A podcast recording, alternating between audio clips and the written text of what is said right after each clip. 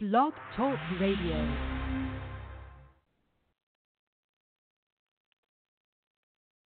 It's November 3rd, 2019. Hello and welcome to Working for a Living radio show where progressives for change present opinions that matter. Tonight we're joined by co host Jeff Brown, and I'm your moderator, Leroy McKnight. Remember, good leadership is never about power and control, but rather for the honor and the privilege of serving the membership in the interest of the membership in a way that abides by all of the uh, abiding laws. So, appropriate laws, probably better said. Um, this is just an amazing week here, I'll tell you. Uh, uh, we've had a lot of stuff going on. Um, let's just say that, yeah, the last couple of weeks uh, we've had some technical difficulties. Um, we were two weeks ago we had show problems with the Sunday show. We had a Monday show, and unfortunately last week we had problems with both the Sunday and the Monday show, and that was from our host company. We had some issues unable to schedule it uh, with their uh, template. So uh, it does appear that this is working tonight, though. So uh, since our last show, two political leaders, both who were friendly to labor. Uh, I guess that's probably uh, arguable, but but they passed away. Um, former Governor William Milliken of Michigan, he was a Republican, and while some people uh, did not agree he was all that labor friendly, he never sought to destroy labor at all. Uh, so, uh, and the other uh, well known Democrat, former U.S. House of Representative John Conyers, passed away as well. Please, uh, as we remember and revere, revere these two men, let us also remember the, the three UAW members who died during the UAW strike at GM. Let us please observe a moment of silence for all five of these people.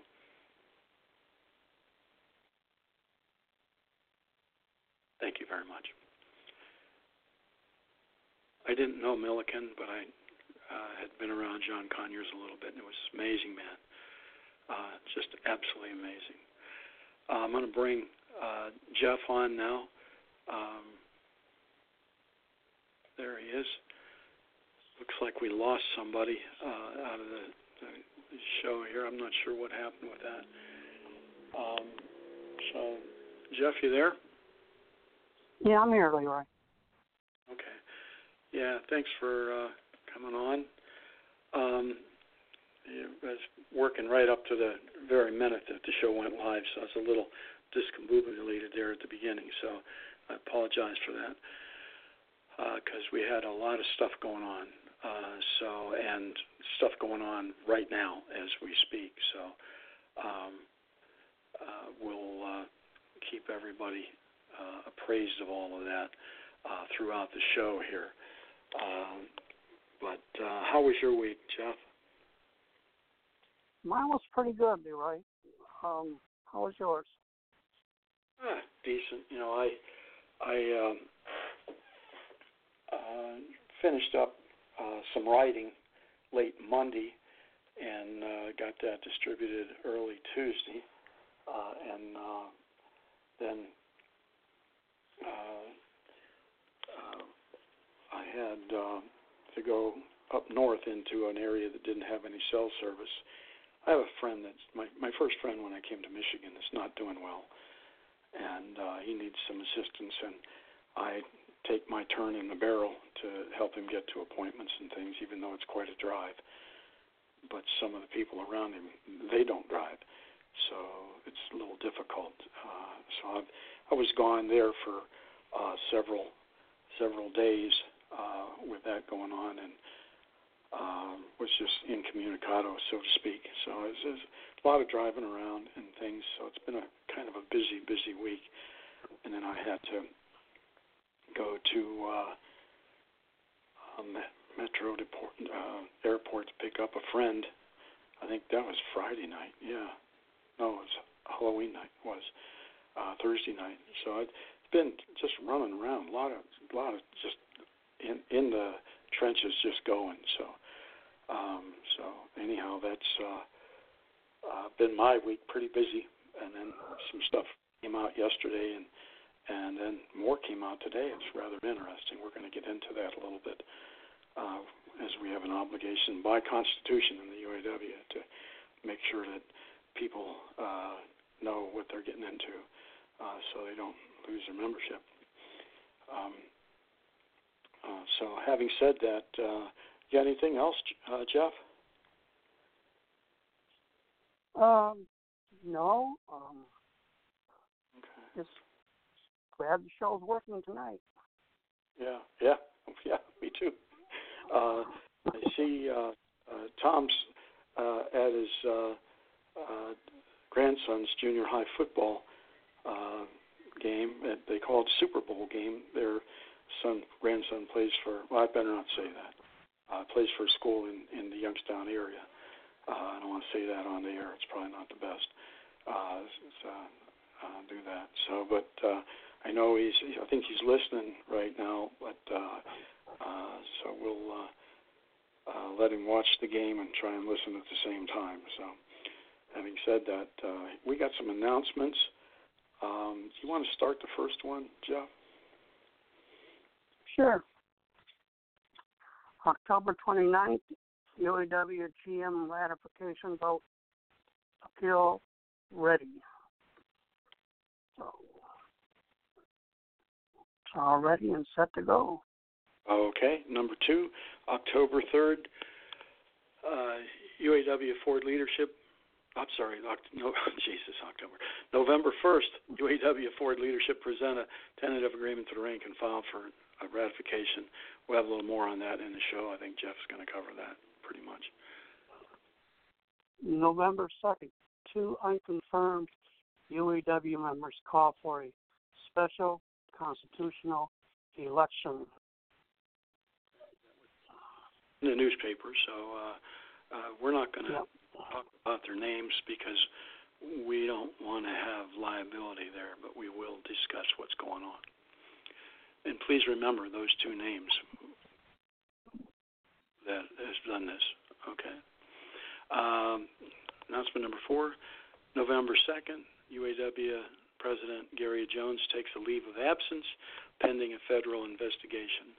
Vice President Rory Gamble from the Ford Division of the UAW will temporarily assume the duties of UAW President.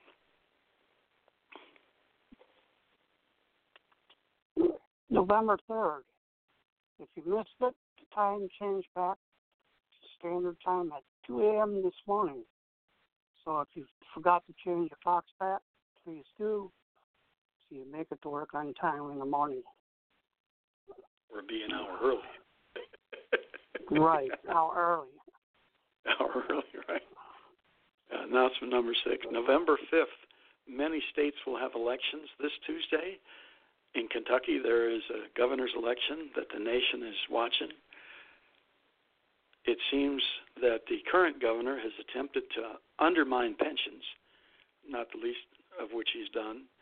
Uh, and that is one of many reasons why the labor friendly candidate and current Attorney General of Kentucky.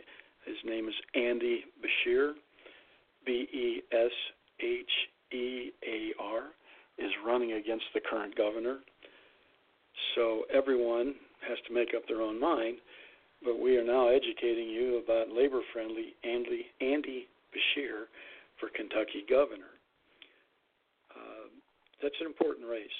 We're not telling you what to do we can just say, please vote, and we're going to get into that in the next uh, uh, announcement. But also, uh, you know, consider this Beshear uh, for for governor. He's ahead in the polls right now, and um, we'll we'll see how that all turns out. But it's watched, being watched on, by the nation because this is a very important um, uh, election for the entire country. Okay, Jeff, you want to cover that next one? November 5th, 2019. Wherever you are, if you are not, you have an election in your place of residence, please make sure you go and vote in any regard. By the way, UAW members are required to vote as per our Constitution.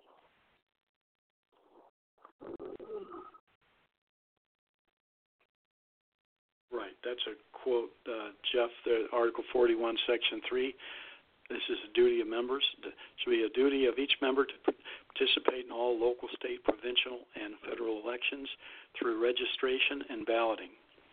So you're required by the UAW Constitution, and you've heard a lot about that Constitution lately. If you don't vote, it is a violation of the Constitution. So, uh, to what degree is it going to have to be determined, but you know, so, uh, so announcement number eight. On October 31, 2019, the United States Attorney General charged Edward N. Robinson, previous president of the UAW Midwest CAP, with a felony. We're sad to report that. I want to thank all of our worldwide investigative reporters and uh, much appreciated. You know, we get a lot of information from sources all around the world, and we really appreciate that. Thank you very much. Jeff, you want to start email number one? Sure. Thank you for assisting all the UAW members in the military, especially those currently on active duty status and ordered or forbidden to picket by the United States military. Name withheld. Uh, you're welcome. We're always glad to help people who have questions or concerns. That's what we're here for.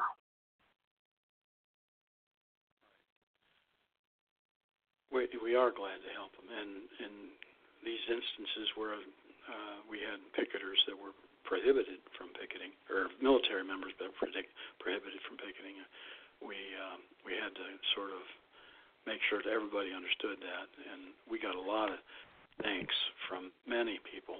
This particular person uh, chose to uh, put in writing, so thank you very much for that. Uh, Leroy, what do you think about Gary Jones taking leave of absence from the office of president of the International UAW? Uh, this is um, a retiree, and the name's withheld. Um, the reasons for that I will mostly leave to the FBI. Though I will point out that a nonprofit corporate entity, to include a union nonprofit corporate entity, may not own a for profit corporate entity. Also, uh, and, and, that's just an aside, okay?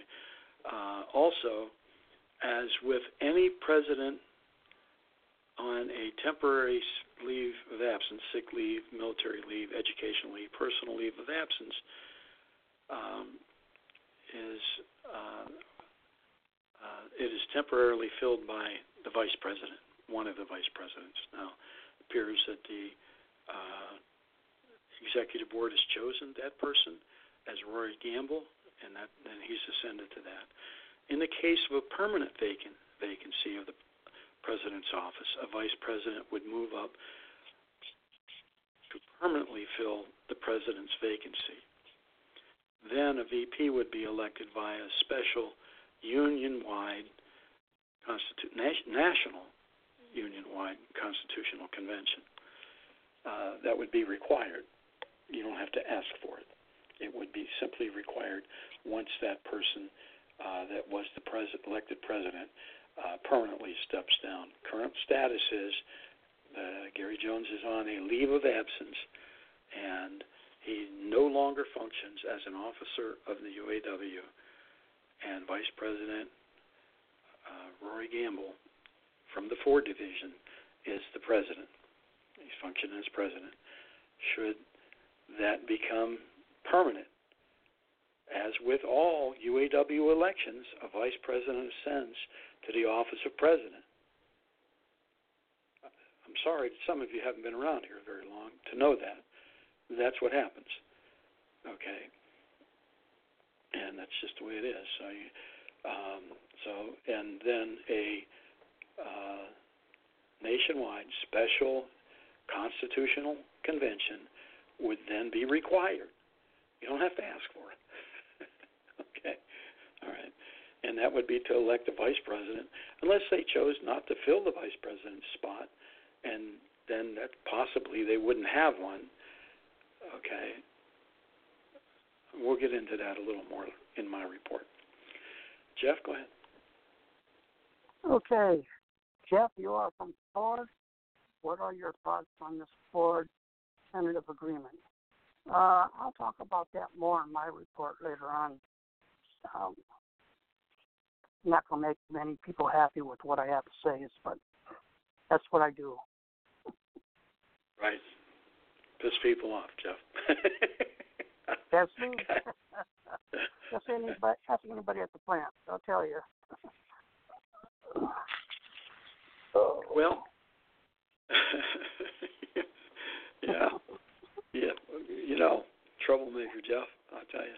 Uh, you know, my kind of troublemaker, by the way. All right. So no, it's any misunderstanding about that. Uh, email number four regarding yesterday's call for a special convention. Uh, the comment is it sounds like two individuals who can't find a light switch in the dark to me. Well, as I answered in the previous email, a little patience, and there may well be a required National Special UAW Constitutional Convention without the need to try and do it the hard way for the potential purpose of electing VP and a poss- possibly a regional director. More on that later in the show. This is a lot more complicated than just saying I wanna. The new toy called the UAW Constitution is an interesting, very powerful document. Be careful when you use it. Okay, Jeff. Okay, um, Leroy, thank you for assisting me this week. I know how being here with no cell service bothered you. Thank you for being my friend for the last 52 years since you came here to Michigan, name withheld.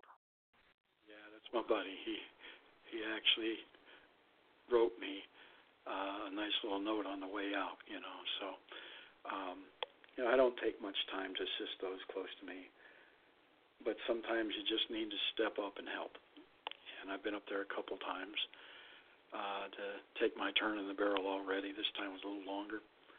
Um, brother, I know you listen, so I'll be there for my turn in the barrel two more times this month. Uh, stay strong, my brother, iron worker, retired. Okay, thank you for that. Um, uh, all right. So we're going to get into the definition, and then Jeff's going to take the quotes. Um, this week's definition is wage suppression. It happens to be the title of this show, uh, pretty much. Uh, and it's a phrase, typically a pronoun, I understand it to be.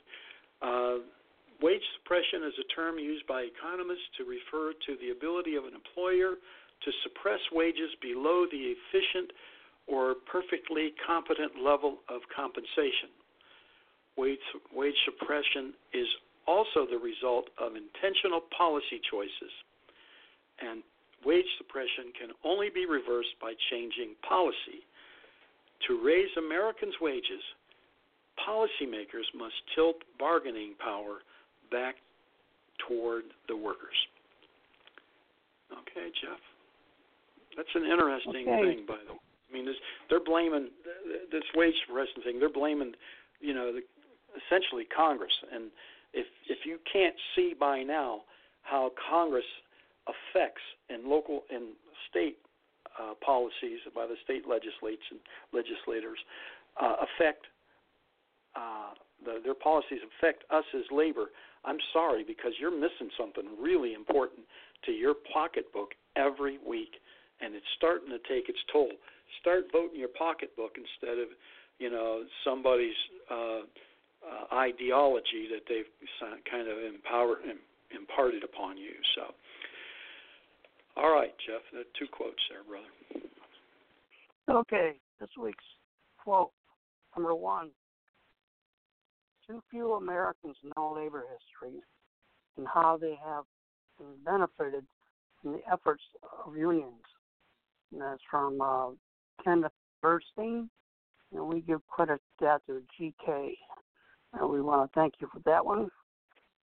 The second quote is, "Brother, count me in, count me on the other side of every fight, every fight, and I'm not going to stop until we drive you bastards out of the union.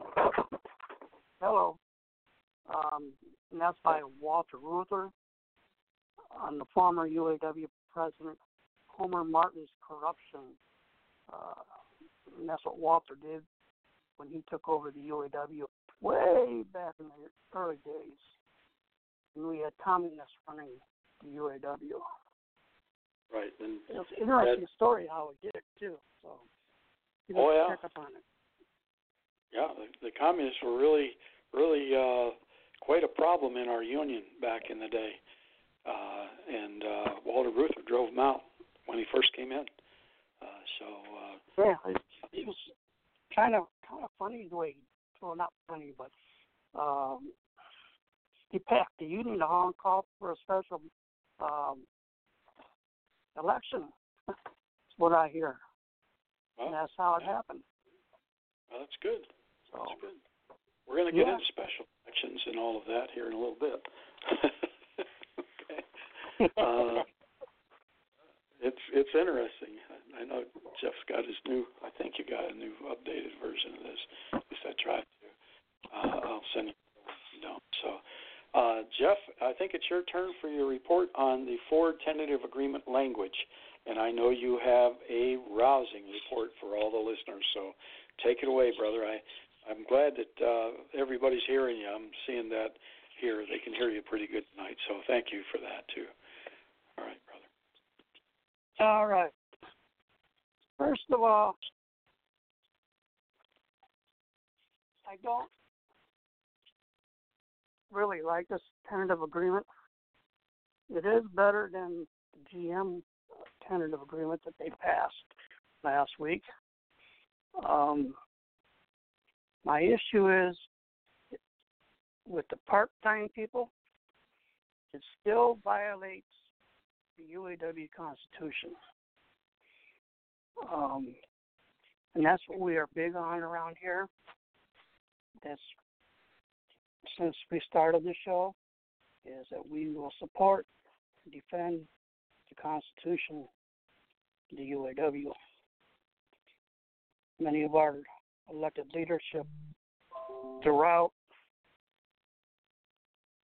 have, has um, not done their job. Uh, we do know that um, some of the part timers will start receiving bonuses, and that's a good thing. Um, there is a nine thousand dollar signing bonus. GM got eleven thousand dollars. Temporary workers are now eligible to have be involved in the grievance procedure. That wasn't uh, what they've had before. They were denied. Um, let's see, there are going to be offering some buyouts, especially for the Romeo engine plant that's going to be shutting down. Employees with 20 to 27 years of service will be getting $75,000. Okay. Uh, there's also going to be additional buyouts for people who are close to retiring. Uh, my plant, I was concerned with because we do make the Mustang and we do make the Lincoln Continental, but the Continental is scheduled to build itself out sometime in the near future. And Ford has uh, committed to invest $250 million in the Flat Rock assembly plant. And uh, let's see, they're putting some money in all the other assembly plants, which is good. But the Romeo plant, they were going to close that back in 2008 but somehow they they it survived. And this will be the second time that plant has uh, been closed since it opened in early 1970s. Um, it's I just don't like this tentative agreement. Like I said, because it violates the Constitution as far as the temporary is working more than 90 days in a row. Um, we've been talking about that for a year. Um, see, Ford's going invest investments will keep over 8,500 jobs here in the United States. On Friday. It's been passed to be approved to go have the ratification vote for the membership some starting sometime this week. But um, that's my report. Um, there is some new protections for the temporary workers but I, it doesn't cut the mustard. It really doesn't. Uh, members who are hired or rehired or reinstated on the effective date of the 2015 UAW Ford National Agreement will be placed at a rate in accordance with the table below. Yeah, let's see. After 96 months, they'll be making 2250 an hour. Those are the people I believe are in progression. Um, they claim that um, the new health benefit is offering diabetes education. That's the health insurance companies that we have. They provide diabetes uh, education. So I don't know why they put that in the highlights or in the contract. Uh, we did keep legal services. Um, Appendix J is still in the agreement. Um, that I wanted to see go away. Um, so that's my report. I don't I don't like it. I don't like it. We can't um we can't support follow the Constitution, we shouldn't be having these type of agreements. The nation know better because we've been on their ass for a long, long time on the show. Right. Right. Thank you, Jeff. Uh, uh, you know that uh, that whole language, you know that where these uh, poor temporaries, the probation period is just so long, and that there was no pathway at all. Uh, and the Constitution, uh, as we read it, says no greater than three consecutive months. But you know, there might be some twist in there that we just don't understand. You know, and we'll get into that in my report on on the appeal. Uh, but uh, you know, I mean, we started talking about this a year and a half ago, actually, uh, when we were considering running for uh, executive board officer of the internationals. International. So uh, we had several people that, that ran on slate, uh, and we had a plan that was written up on UAW.org uh, quite some time before uh, any uh, uh, of this was, you know, really uh, being brought to the the surface. And we said that there were several things that had potential potentially violated the Constitution, and that was in the plan. We also talked in the plan about uh, this was again a year and a half ago, well before uh, even the convention itself, about going to the uh, locals, uh, each region once a quarter. There's nine regions, and there's about 13 uh, Fridays in a in a quarter. So we figured we could try and get to nine out of the 13 Fridays. We'd make a trip into one of the regions, each of the regions that is, and they do that four times a year, so they they see us quite a bit.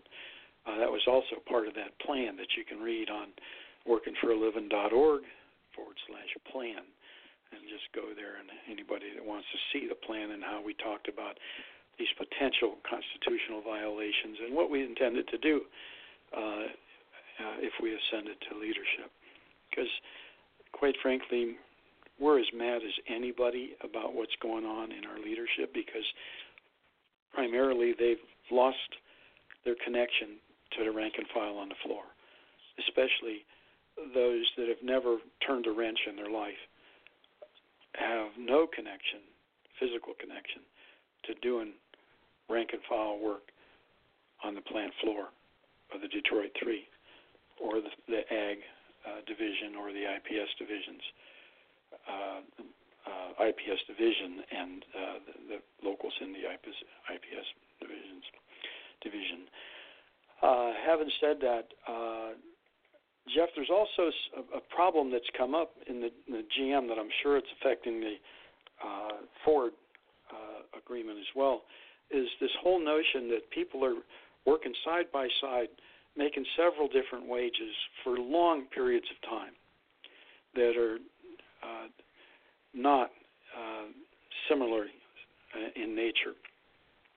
So, and the thing that's come out of this agreement with regard to trying to move forward with this is that some of the in progression people took 10 years to get to full traditional wage. 10 years. And the people now that are going to, you know, come in and be hired in these temporaries now, they're going to ascend to full wage in four years. So there are, you know, members out there, and you know, nobody's whining to the degree that they're greedy. But fairness is the issue. You know, I know we're trying to correct it, but there are people that are angry that it's taken them 10 years and now they have 20 years left in order to, uh, at tier one wage, to, uh, you know, save for their retirement. And if you retire at 30 years, and these younger people that are coming in, even younger than a 10 year person, uh, now will have 26 years at at top rate in order to save for their retirement because they're all on a 401 base 401k base to try and get uh, their their pension or they won't have a pension but to get their retirement monies. So this is very um, uh, disparaging for some of the people. They're they're pretty angry about. Uh, I know the retirees are also angry. Uh, Ford um, they're just livid. I mean, they're so mad they're they're chewing spite, chewing nails and spitting them out. Uh, you know, I talked to some people in Louisville, and they are hot down there about this. Uh, so I'm not sure if it's going to pass or not. I'm sure this nine thousand dollars signing bonus is going to carry a lot of weight, but this is not something that people are very happy with for a lot of reasons. Uh, you know, the attendance program I understand is a little better than it was, but last time in 2015 we found Ford to be the worst attendance program out of the Detroit 3 when we did the full study on it. and uh, and that's now been, uh, my understanding, been adjusted uh, to some degree to where it's more uh, friendly. Some people just want to go back to the old shop rule methods instead of these uh, uh, appendix uh, uh, situations where they have uh, all all of the language for this attendance program, it, Doc 8 in the GM thing, but it's uh, GM contract that is. Um, but it's it's just simply not fair, just or proper, and we're still having to deal with young people being forced to deal with their time off during the Fourth of July holiday period. I guess maybe that's been adjusted a little bit, but still not the best and then they don't have much time throughout the year, especially young uh, people with children that might be sick, whether they're a couple or a single mom or a single father sometimes. You know, we have to keep these people in mind. And, you know, uh, family medical leave shouldn't be their only option in order to care for a, a child that's ill. So let's let's work on that and let's try and do something better in the future. Um, all right. Anything more on your report, Jeff? Yeah, I just want to remind people that uh, during the 2015 Ford agreement, uh, Vice President Jimmy Settles hired a public relation firm to help get that uh, contract passed at Local 600. Um, and there's quite a bit of problems down at Local 600 during the 2015 contract vote. Um, so I, I don't trust these guys. I really don't. Right. You know, Jimmy's no longer there, but, but to hire a uh, public relations firm to sell a contract, the contract should sell itself just that was just that just blew my mind yeah. four years ago. It was it was something else. I mean, they had that public relations firm in there for quite a while. I mean, it started with FCA and then GM and then and uh, Ford in the end. It, it was there for quite a while though, Jeff. Uh, and it was not a good thing. There, you know, on the other show we had uh, a regular because that's where we were during the uh, FCA agreement last uh, cycle in 2015. Uh, regular writer to the show Monday morning was his nickname, and he said that something. He was an insider at, at Solidarity House. He said that something had been done. He just couldn't tell us what, and that's kind of engaged uh, Jeff and myself with regard to the the notion of um, tampering, although it can't be proved uh, certainly uh, people from the inside did did make that comment, uh, and uh, it's just not good.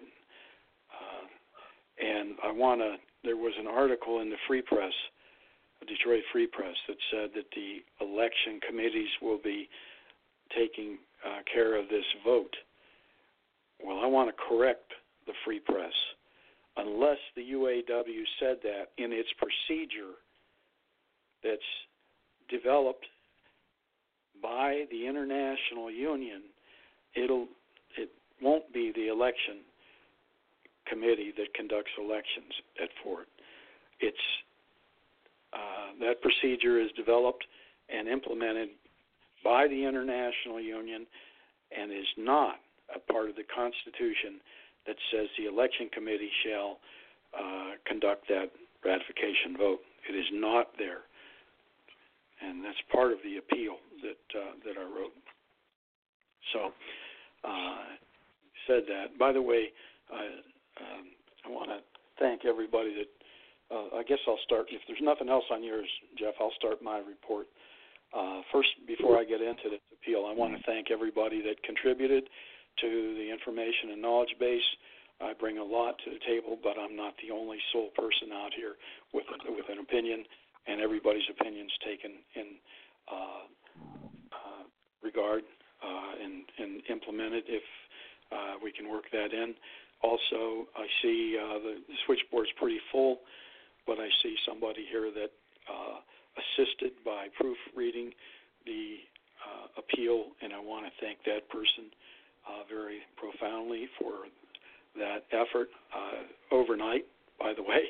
Uh, so uh, I want to thank that person for doing that. Uh, I'm I try to be a good writer and proof it two or three times before I put it out, but it's still something that you never catch all the mistakes. And I want to thank that person for going over that uh, appeal. That appeal is uh, available on workingforaliving.com uh, on this radio show. Also, you'll find the um,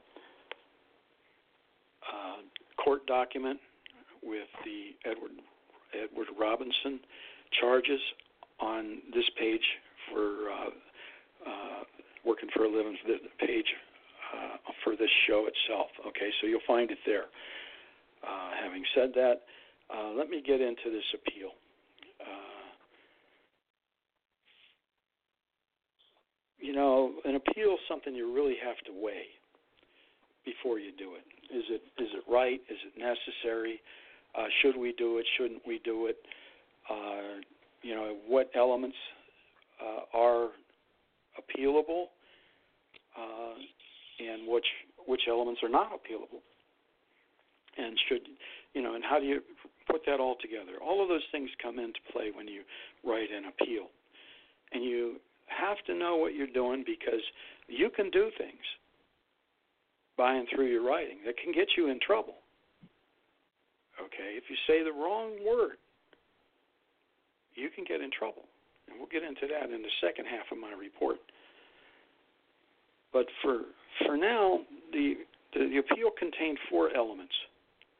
The first element was the whole notion that we just talked about that there is no codified procedure in the Constitution of the UAW that provides for a ratification vote that's properly done, uh, for a challenger to be uh, overseeing the uh, ratification vote. It's not provided for. And, quite frankly, an appeal is not provided for in the language that's in, codified in the Constitution as we know it. So we write it under Article 38. Okay? And then we reference and there's an appeal process under Article 38.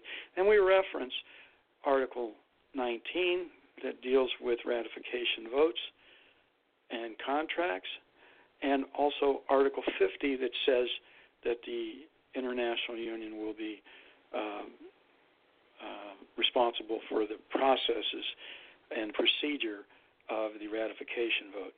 Unlike what the Free Press said,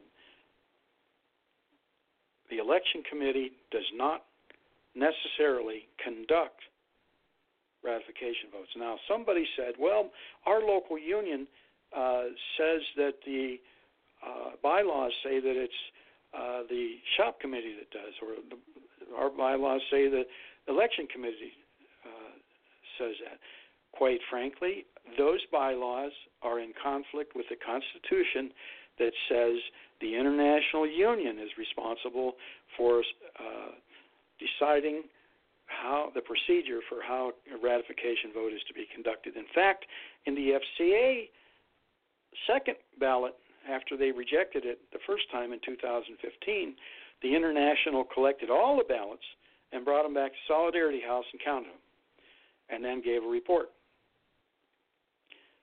So nobody at the local counted them because it was the International's prerogative under Article 50 to go ahead and and uh, conduct the election, the ratification vote rather, in any manner they chose to, and they did. Okay, and uh, we got that report out of that process from Monday morning on the other show, and I have that saved somewhere.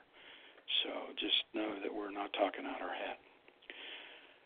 Uh, so the first one was, you know, the whole appeal process, uh, the rat- ratification vote process.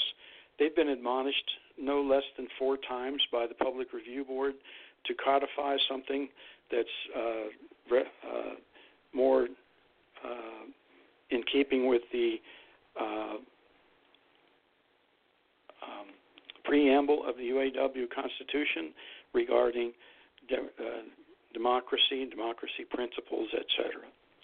And that's well explained in the first element, uh, first reason of the appeal. I don't have it in front of me. I'm just going over this by my head because I did write it right. And then there are the three elements that we uh, believe could possibly uh, violate the Constitution. And, you know, while we talk about it, we're not experts in Constitution. We, we're pretty good at it, but we're not experts. So before we got into the three, okay, I asked that uh, the highest authority with and by and through their authority and with their own credentials go ahead and make that determination as to whether they are in fact violations of the Constitution because we really don't know. I mean, yeah, we can bluster all day long about, yeah, we think they are. We really don't know. Okay, so we don't know, and until we have proof that they are by some authority beyond just our own opinion, then they they aren't necessarily violations of the Constitution. So we've asked for that for some from some higher authority. The first one being what Jeff just referenced. We think that the uh, no greater than three consecutive months for work permits, and work permits we've outlined we believe are uh, given to those people who are not full seniority members, in other words, temporary members. But we could be wrong about that. Okay, but we're asking for clarification, and that's why one of the reasons we appealed it. Okay, one of the four. The next one was in the interest of the membership versus in the interest of the corporation under Appendix K. We think that it violates the Constitution, maybe federal law, but we're not sure. So we've deferred to a higher authority with credentials on the matter of whether it is or isn't a constitutional violation. But we appealed it nonetheless because we'd like, like to have some clarification on that. And then the last one is uh, on enforcing the law, laws that exist, but also working to repeal those laws unjust to labor.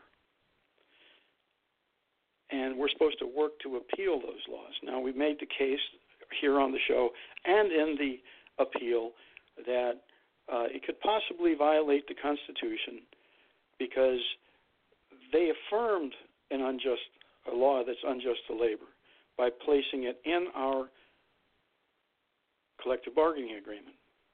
Okay. Now, having said that, uh, there's this case out there. Well, you know, uh, first, you know, those are the three constitutional elements that we appealed. Now, there's a case out there called Shotwell from 2006. Gregg, I know, and we've said on a couple of boards, uh, uh, and been interviewed by the press together. And uh, Gregg is a prolific writer, has written a book. Uh, so, having said all of that, it's who Gregg Shotwell uh, is and what he's done a little bit. But he wrote this appeal, and this uh, of the election based on Delphi, and he wanted to combine that with the GM uh, situation and the seniority things, and he thought it was wrong. And the Public Review Board come back and said, "Hey, you were specifically prohibited from dealing with uh, negotiation policies by the UAW Constitution. We're, we're prohibited from that."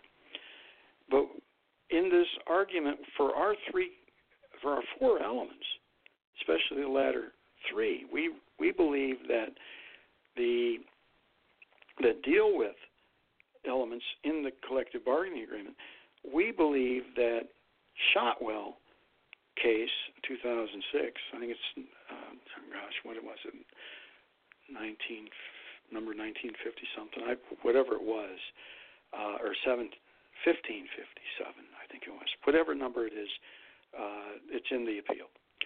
Uh, but that uh, doesn't rise to the level of violations of the Constitution that have been placed into the uh, collective bargaining agreement. And our bigger overriding element is that no uh, member should ever have to vote, be subjected to vote on a collective bargaining agreement that violates the UAW Constitution. So we've asked for higher authority for those to give us answers on those. Um, and we expect to get that. We don't know if that'll come from because there's a whole appeal process, and it converts after the first level to something else, and it's pretty complicated. You really have to understand the Constitution in order to administer it. A lot, you do. And we're going to get into that in a minute, a little further. But uh, it it the, the highest authority, internal authority, would be the Public Review Board, and I would expect that this is probably going to uh, rise to that level through several appeals uh, beyond just the appeal at the local union level. So uh, we expect that to be come back in our favor to be affirmed, but we're not sure. If affirmed, uh, we've asked that the remedies be that they what they for the first one what they've done in the past just admonish them one more time to codify a procedure for a ratification vote. One more time right? And then for the last four uh, we're not out to try and have another costly election nationwide election for this collective bargaining agreement. Probably come back the same way right doesn't make any sense we just ask for that it be noted uh, for uh, that it's um, in violation of the Constitution, and then we'll deal with that when that comes up. But we really don't know right now, uh, and we're going to get into some of that all uh, the administration of the Constitution in the next half of my report. Now, Jeff, do you have any questions uh, regarding that appeal? No, I I have it right here in front of me, Leroy, and uh, it looks good to me. And I will be sending it out tomorrow. So. Well, it has to be adjusted for Ford, and you got to wait until the election occurs. Okay. Right. All right. Yep. So we might let some of the other geniuses in the UAW that now are claiming such uh, wonderful knowledge. Maybe we'll let them do board FCA. You know, know. Yeah, yeah. As they're doing it. Smart. Yeah, we'll see. We'll, we'll just see because there's there's a lot of uh, mental horsepower out there that's pulling the wrong way. So we'll see how they're going to do now. So, uh, so with with that said, uh, yeah, that uh, by the way, uh, such an appeal has to be presented to your local union within seven days. Now, I must tell you, when I went to present this one, it was within seven days. Uh, and my financial secretary that was there, amongst some other folk that looked like uh, retiree executive board people, kind of thing, on the retiree board. Uh, and I don't know them all, uh, but I knew a few one lady called me dude. Please don't do that ever again. I'm not dude. I'm an august member of our union who served uh, with distinction as recording secretary for three terms and as CAP chair for that's uh, for three terms as well, and as um, temporary staff CAP coordinator for the region as well. So I'm not dude. I'm brother Leroy or Leroy or simply brother, you know, might work. Uh, but I'm not dude. And probably the person didn't know any better. But I, the person knew me. Maybe not by sight anymore because I've changed a little. It was a little. And then they, they tried to finagle. They didn't want to receive it at all. I'm not that person. I'm not the recording secretary. I'm the financial secretary. oh, I can't sign for anything I haven't read. No, it's received. You don't have to agree or disagree. All you have to do is receive it. R E C E I V E D. Very nice, simple word. Thank you very much. So they tried, uh, but much to their chagrin, they had to, in the end, go ahead and receive it, which I have that written signed statement that they received it in time. And they'll finagle around with that to the best of their ability, but we'll see. Um, so that's the that's the appeal. Uh, I told some friends that I try and wrap this up at eight o'clock, and it's just not going to happen. They want me to come over for uh, dinner. My one of my really close friends here in town, his lady friend is up from uh, the Carolinas, and they want me there at 8:30. But guess what? We're going to run a little long. Um, with regard to a special constitutional convention, as I said earlier, uh, likely one's going to be required anyhow. Okay. All right. Because if uh, the president's office does become vacated permanently, then the executive board will pick one of the three vice presidents to move up, and it looks like they've already done that. Rory Gamble is probably going to send a president should Gary Jones step down for permanently. Okay, and then they'd have to have an election for vice president. That would be required national convention. And you would have the same people that elected this slate of people right back there again, electing them again. Nothing's going to change. Okay? And uh, if you want to change the convention for one member, one vote, that's not grounds, in my opinion, to call a special convention. You could do that in a regular four year cycle. Right? If you want a special convention, these are about charges, right? Be careful using that word. Be careful. Um, the uh, special convention may also be required. You know, Free Press said they have a plan. Well, they didn't get our plan, or they wanted to put it in without any uh, confirmation who wrote it or any such thing. So they didn't get it. And this plan, uh, should the appeal be affirmed,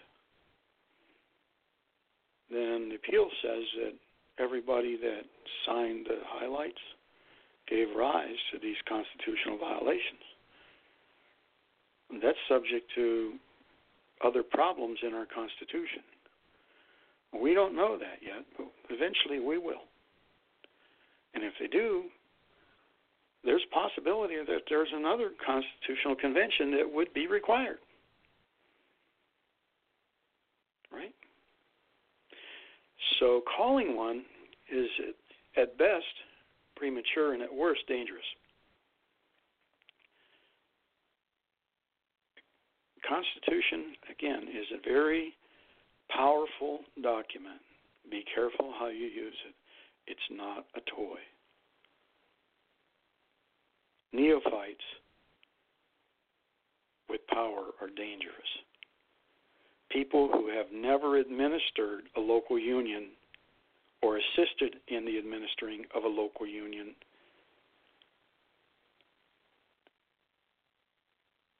that now aspire to administer the Constitution, even from a position of a minority caucus, have to do it very, very, very carefully. Um, so the special convention at calling for one and asking everybody to go out and do X, Y, and Z to, to affect that can be dangerous. We're going to get into that in just a second. But it might be that you're already going to have one because of natural occurrences due to uh, pending federal investigation. We just don't know yet. Okay, and there may be yet another one for others reasons once this is finally determined whether or not there's violations. So we don't know yet. Uh, when you call for special elections, what's your purpose? You want to be president? The president's office is going to be filled with some a gentleman brother by the name of Rory Gamble from all intents and purposes. And he's right now not guilty of anything. Speaking of which, Jeff, you uh, you're pretty good on the Constitution. You want to read the Article Two, Section Four? Article Section Four. It's Article in part. Two, Section Four. Right. Yeah, it's there. You you have that now, don't you? Yep. Latest version. Article Two, Section Four. To enforce existing laws, to work for the repeal of those which are unjust to labor, to work for legis- legislation on a national scale. Um, go down here a little bit more. Wait, wait, You wait, wait- just you- wait, wait, wait, Okay. just a second. That, that right. sec, Article Two, Section Four, and that essentially says to enforce existing laws, right? That's what it says. Okay. Now, do you have the one there that has the U.S. Constitution, Eleventh Amendment? Yes, I do. Would you read that, please? Sure.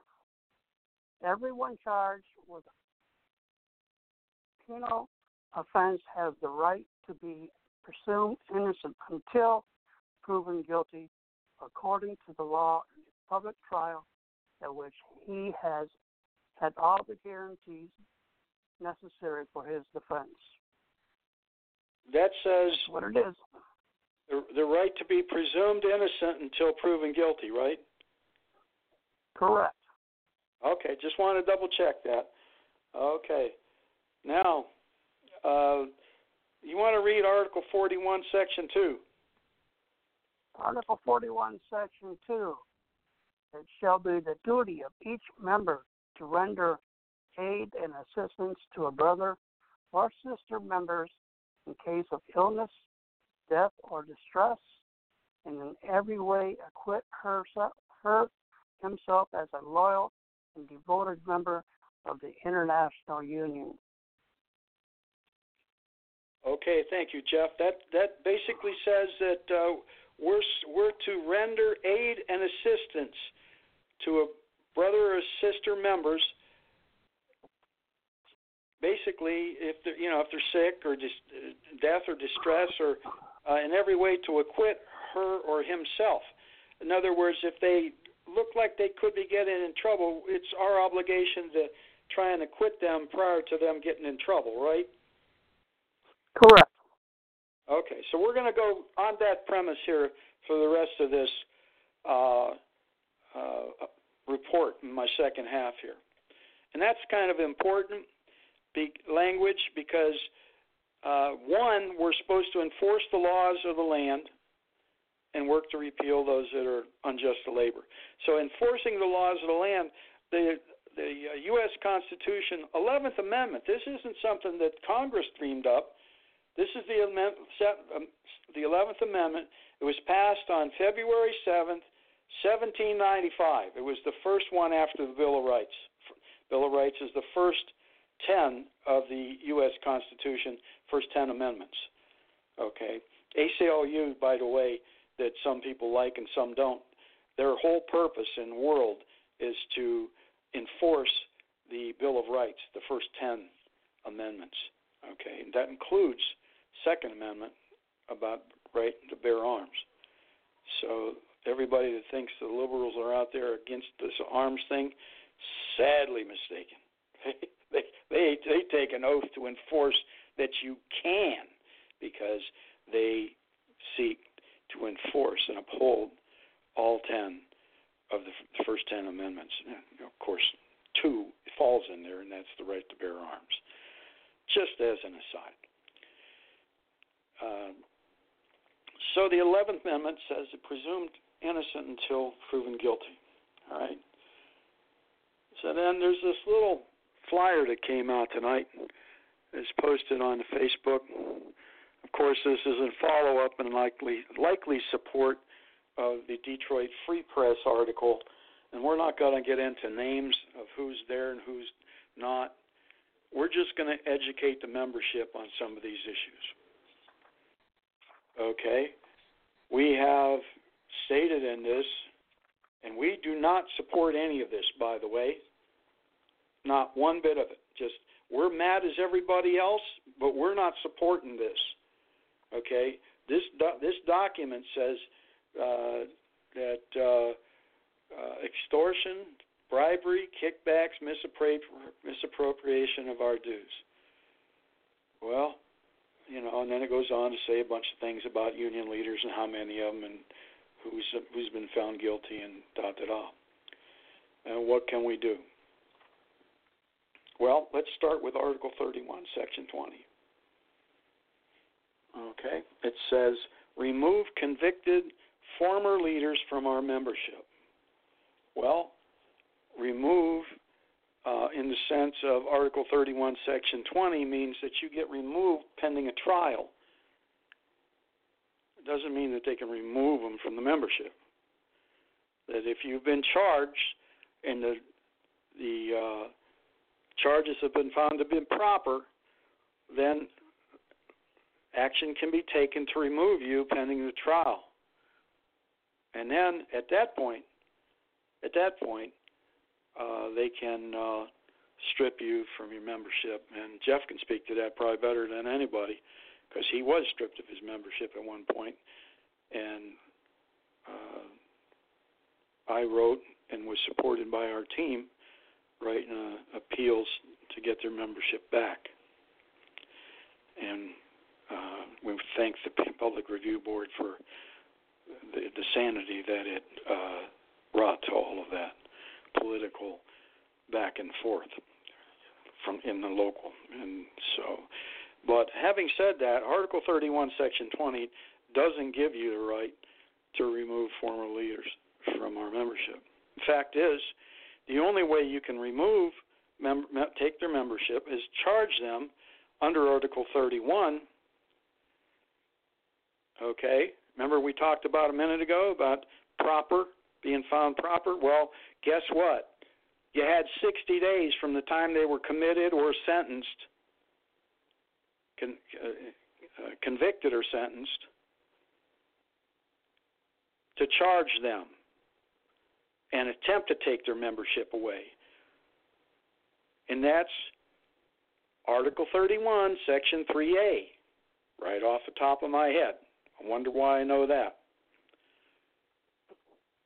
must be timely, 60 days. So that one's out of the box, right?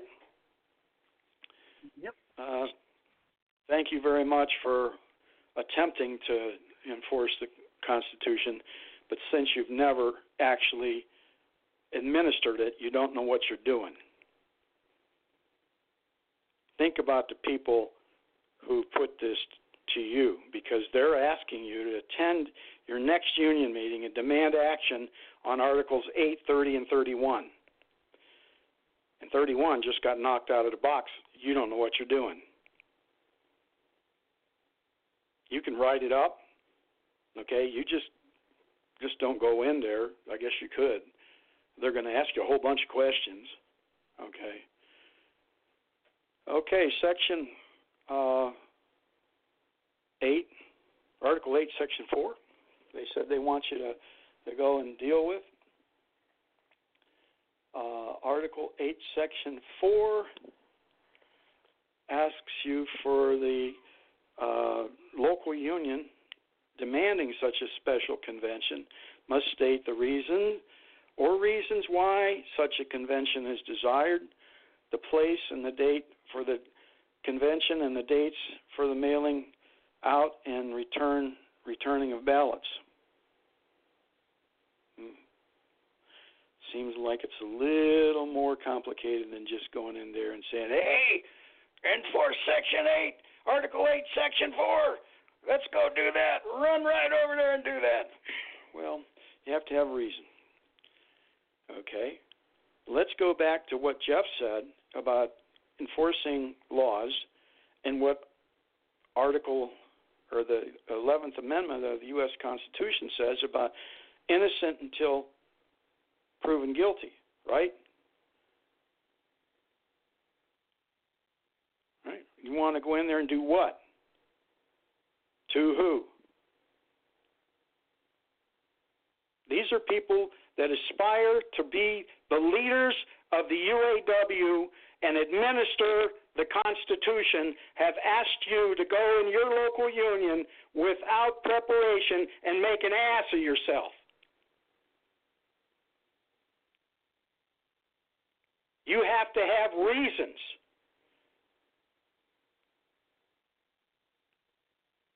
Gary Jones isn't even president right now.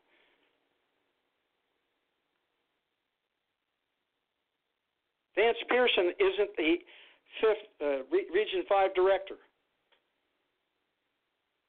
Who are you going to charge? What are you going to charge them with? Okay. Jesus. Okay.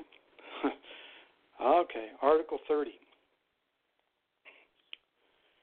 Charges against international officers or international executive board members must be filed in either of these manners. And it goes on to describe them. Charges against the international officers. Remember what we just said? Charges. Who are you going to charge? What are you going to charge them with? Okay. All union, local union presidents listening, and there's a lot of them. We expect that you would, as you normally do, when somebody raises an issue, ask them exactly and specifically who are you charging, exactly and specifically what charges are you bringing.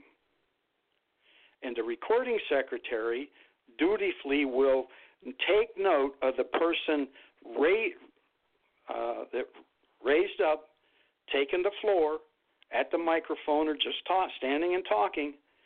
Take note, this person here, XYZ person member of our union, has charged X person with X charges. Okay? And they're going to take note of that. And that'll be a permanent record of the minutes of that membership meeting.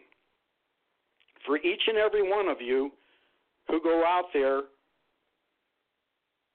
and listen to the people that want to administer the Constitution at the highest level and have not armed you with a damn thing other than this frickin' flyer sitting here on my computer screen. Or somebody that went to a news reporter that doesn't know her ass from a hole in the ground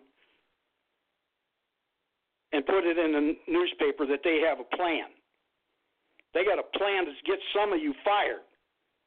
What they got a plan for. Because you got to read the whole damn Constitution. Article 31, Section 13. In the case of the trial committee finds the accused obviously innocent, it may determine the honest or malicious intent of the accuser. Should the trial committee tentatively concur that the accuser was guilty of obvious malice, it shall notify him or her in writing and afford the accuser an opportunity for a hearing. Okay? The accuser, can be brought up on charges if it was found to be malicious intent. That means you brought charges just because you're mad at somebody and not because they violated something. You better damn well know what they violated when you bring charges. You go there and stand in front of that president and financial secretary and recording secretary, and if a vice president's at the table and you stand there and they're recording the whole damn thing, you better damn know what well know what the hell you're doing, because you could lose your membership over this and your job, depending on what state you're in. You better pay attention to people who know what's going on and have a plan and systematically walk that plan through rather than telling you to go to a union meeting and just act like an asshole. Because that's what you'll be if you go there with your, you, you know, nothing armed to read or write or even present in any way. I want to thank the people that are promoting this because you've already violated a bunch of things. I just don't know if the international is going to take exception to it and bring charges because you said all kinds of things here. And you've put a lot of our members in a hell of a spot.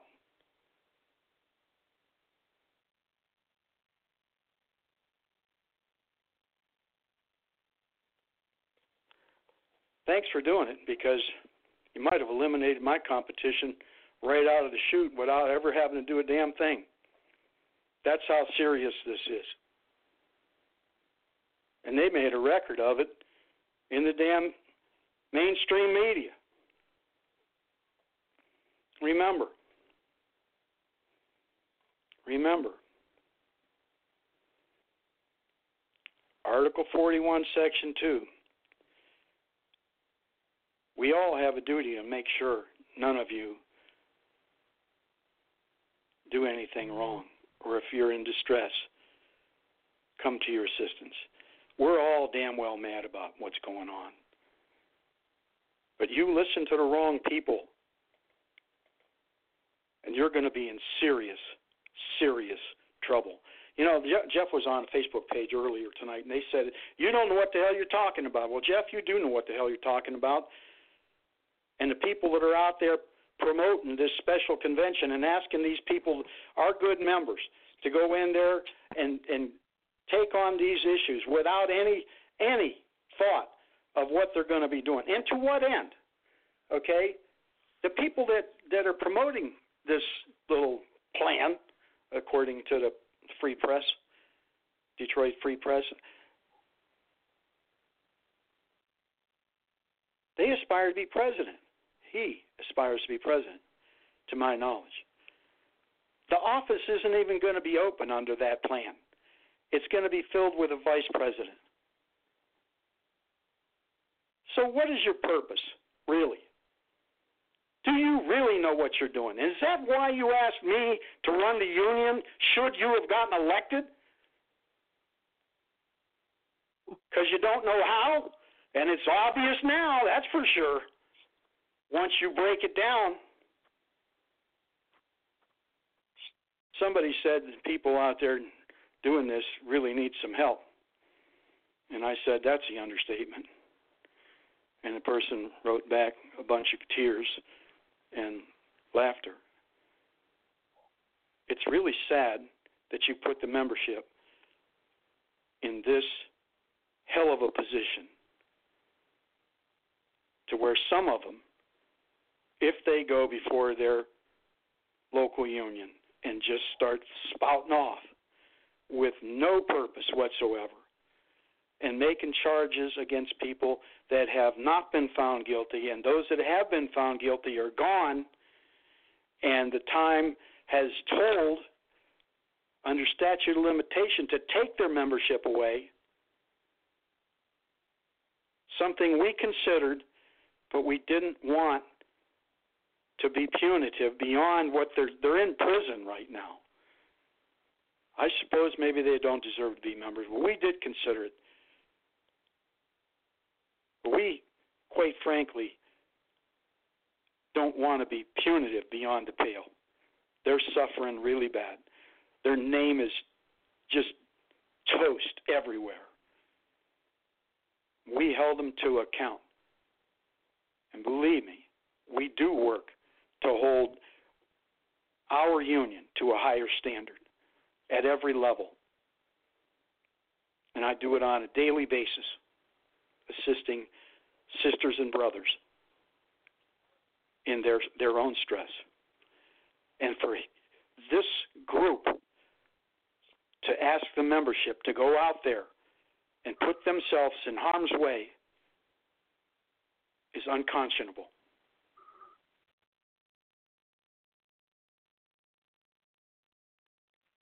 You've been educated and you've been forewarned.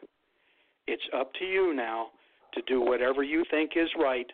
You do what you want to do, but we've educated you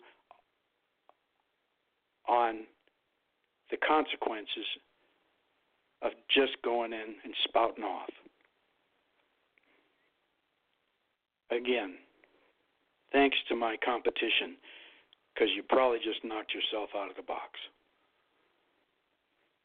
Who the hell's going to follow somebody to put everybody in harm's way?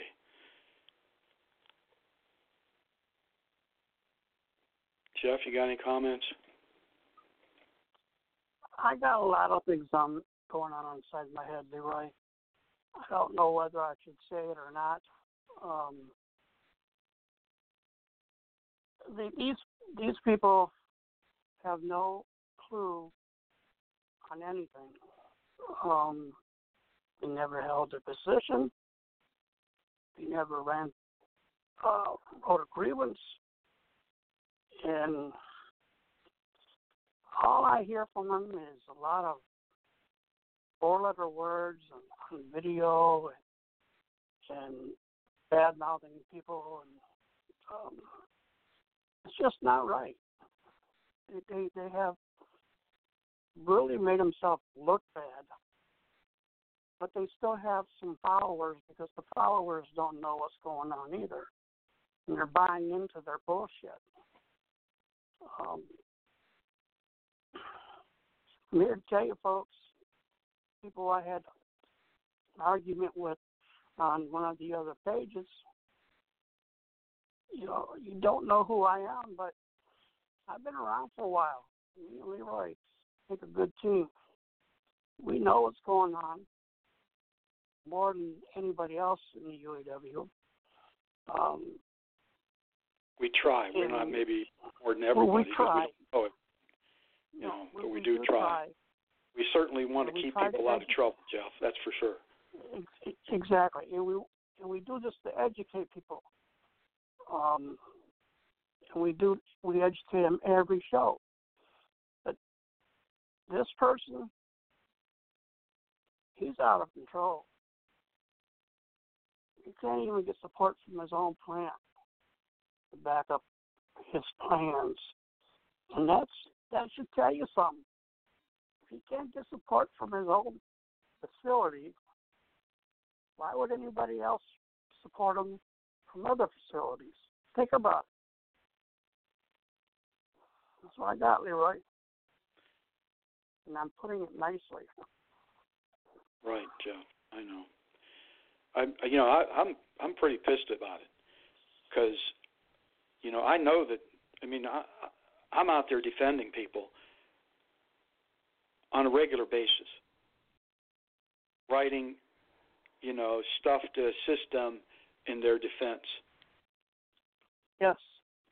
And this is something that there's no defense for. Okay, no. you charge somebody or make accusations against somebody and they haven't been found guilty or haven't done a damn thing, who are they going to bring charges against? Rory Gamble? Right now, he hasn't violated a damn thing. He's not a subject, nope. to my knowledge, of the Federal Bureau of Investigation at this time. Nope. No, What about the rest of the regional directors, all nine of them? What about Terry Dittes? What about Cindy Estrada? I know Cindy's kind of maybe she's might be on uh, one of the the lists there, but we don't know for sure because it says you know Correct. union officer A, B, or C or whatever. We don't know it's her for sure. In fact, somebody says somebody else. We don't know anybody else that is in any way guilty of a damn thing other than us being mad at them. And being mad at them doesn't mean you can bring charges against them.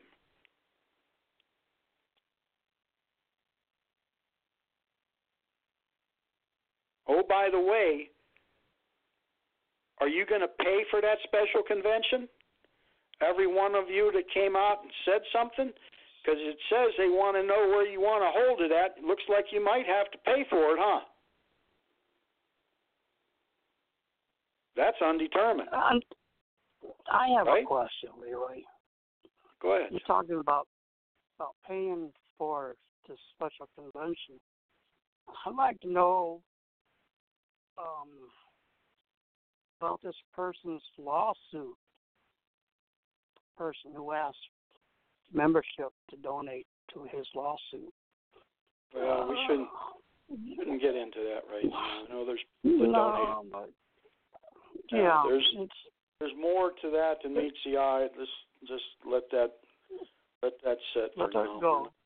Yep. I know they raised money openly in front of everybody now, didn't they? Okay. Yes, they did. Okay. Yes, they Wonder where did. that's at. Maybe that question should be asked where they go accuse somebody else of wrongdoing. Exactly. Right. That's where I was headed. That question. You really want to get mad? Go ask that question. All right? That's a Mhm. question for you to ask. Yeah. Okay, we have pretty full switchboard. want to thank everybody for staying here tonight. I don't see any hands up, so I think we're good. Uh, wish that uh, Tom, who is regularly on the show, that his grandson was successful in the Super Bowl uh, in the Youngstown, Ohio area for the uh, junior high level. They play independent ball there. They don't play in the uh, the school itself. Uh, I did that myself as a youngster and then moved on later.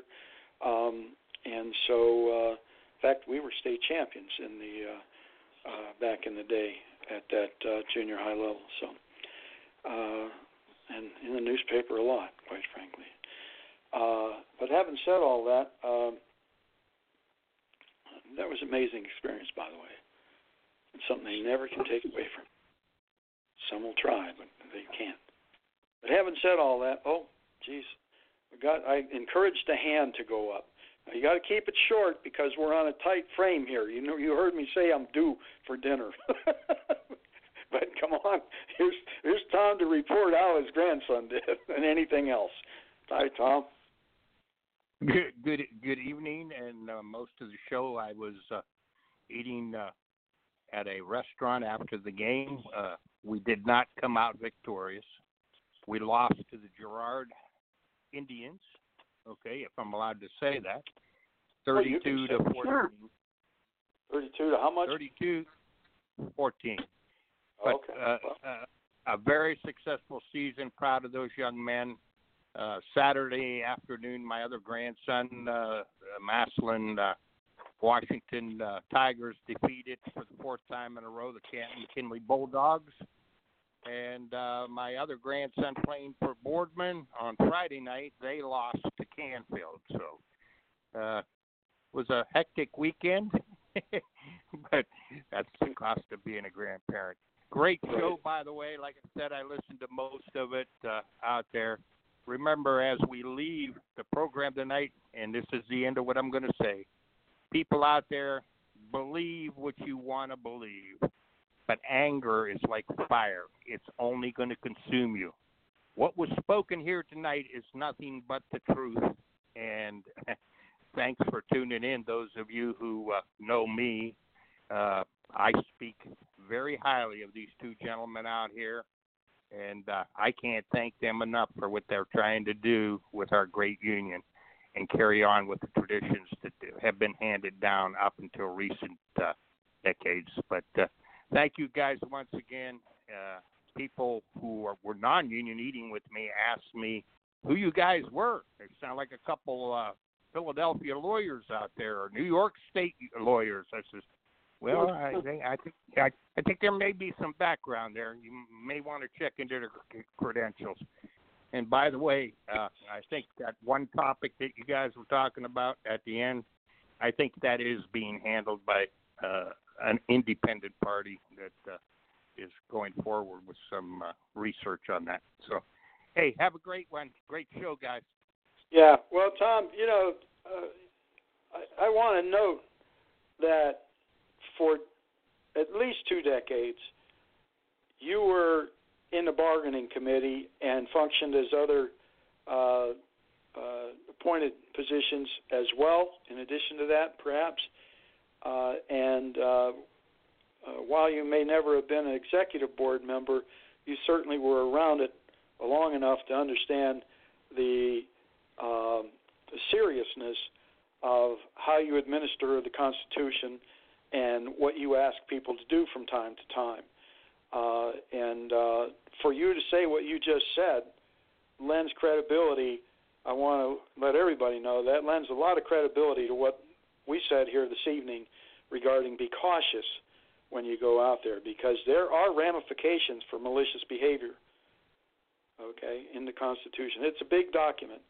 Okay, lots and lots are said there, and it refers to federal law as and federal, local, and state law as well uh, to for us to enforce that. So uh, I thank you for your comments, Tom, uh, and especially coming from someone with uh, such experience as yourself, long-standing experience as a uh, bargaining uh, representative, and one who has had to implement sometimes the Constitution, but mostly the collective bargaining agreement, and that neither one are easy or should be taken lightly or cavalierly as are being done by other people at this time. So thank you, Tom.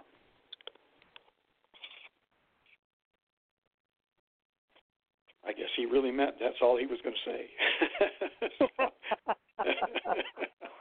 thanks again. Thanks. Uh, we appreciate it, and uh, your dinner dinner companions there. Uh, uh, I, I thank you for putting up with us as you listened while Tom was in your presence. So appreciate it. Uh, having said that, uh, let's wrap up this show tonight. Uh, I want to thank. Uh, unless Jeff, you got anything else to say? No, sir, I do not. Okay, we kind of covered a lot of stuff here tonight, and I'm I'm late now. So I want to thank all of our global listeners around the world, our friends in Canada and Mexico that listen, all the U.S. union and non union listeners, uh, especially to all of our UAW listeners. This was pretty much a UAW show tonight. Uh, let's see, we got something come in.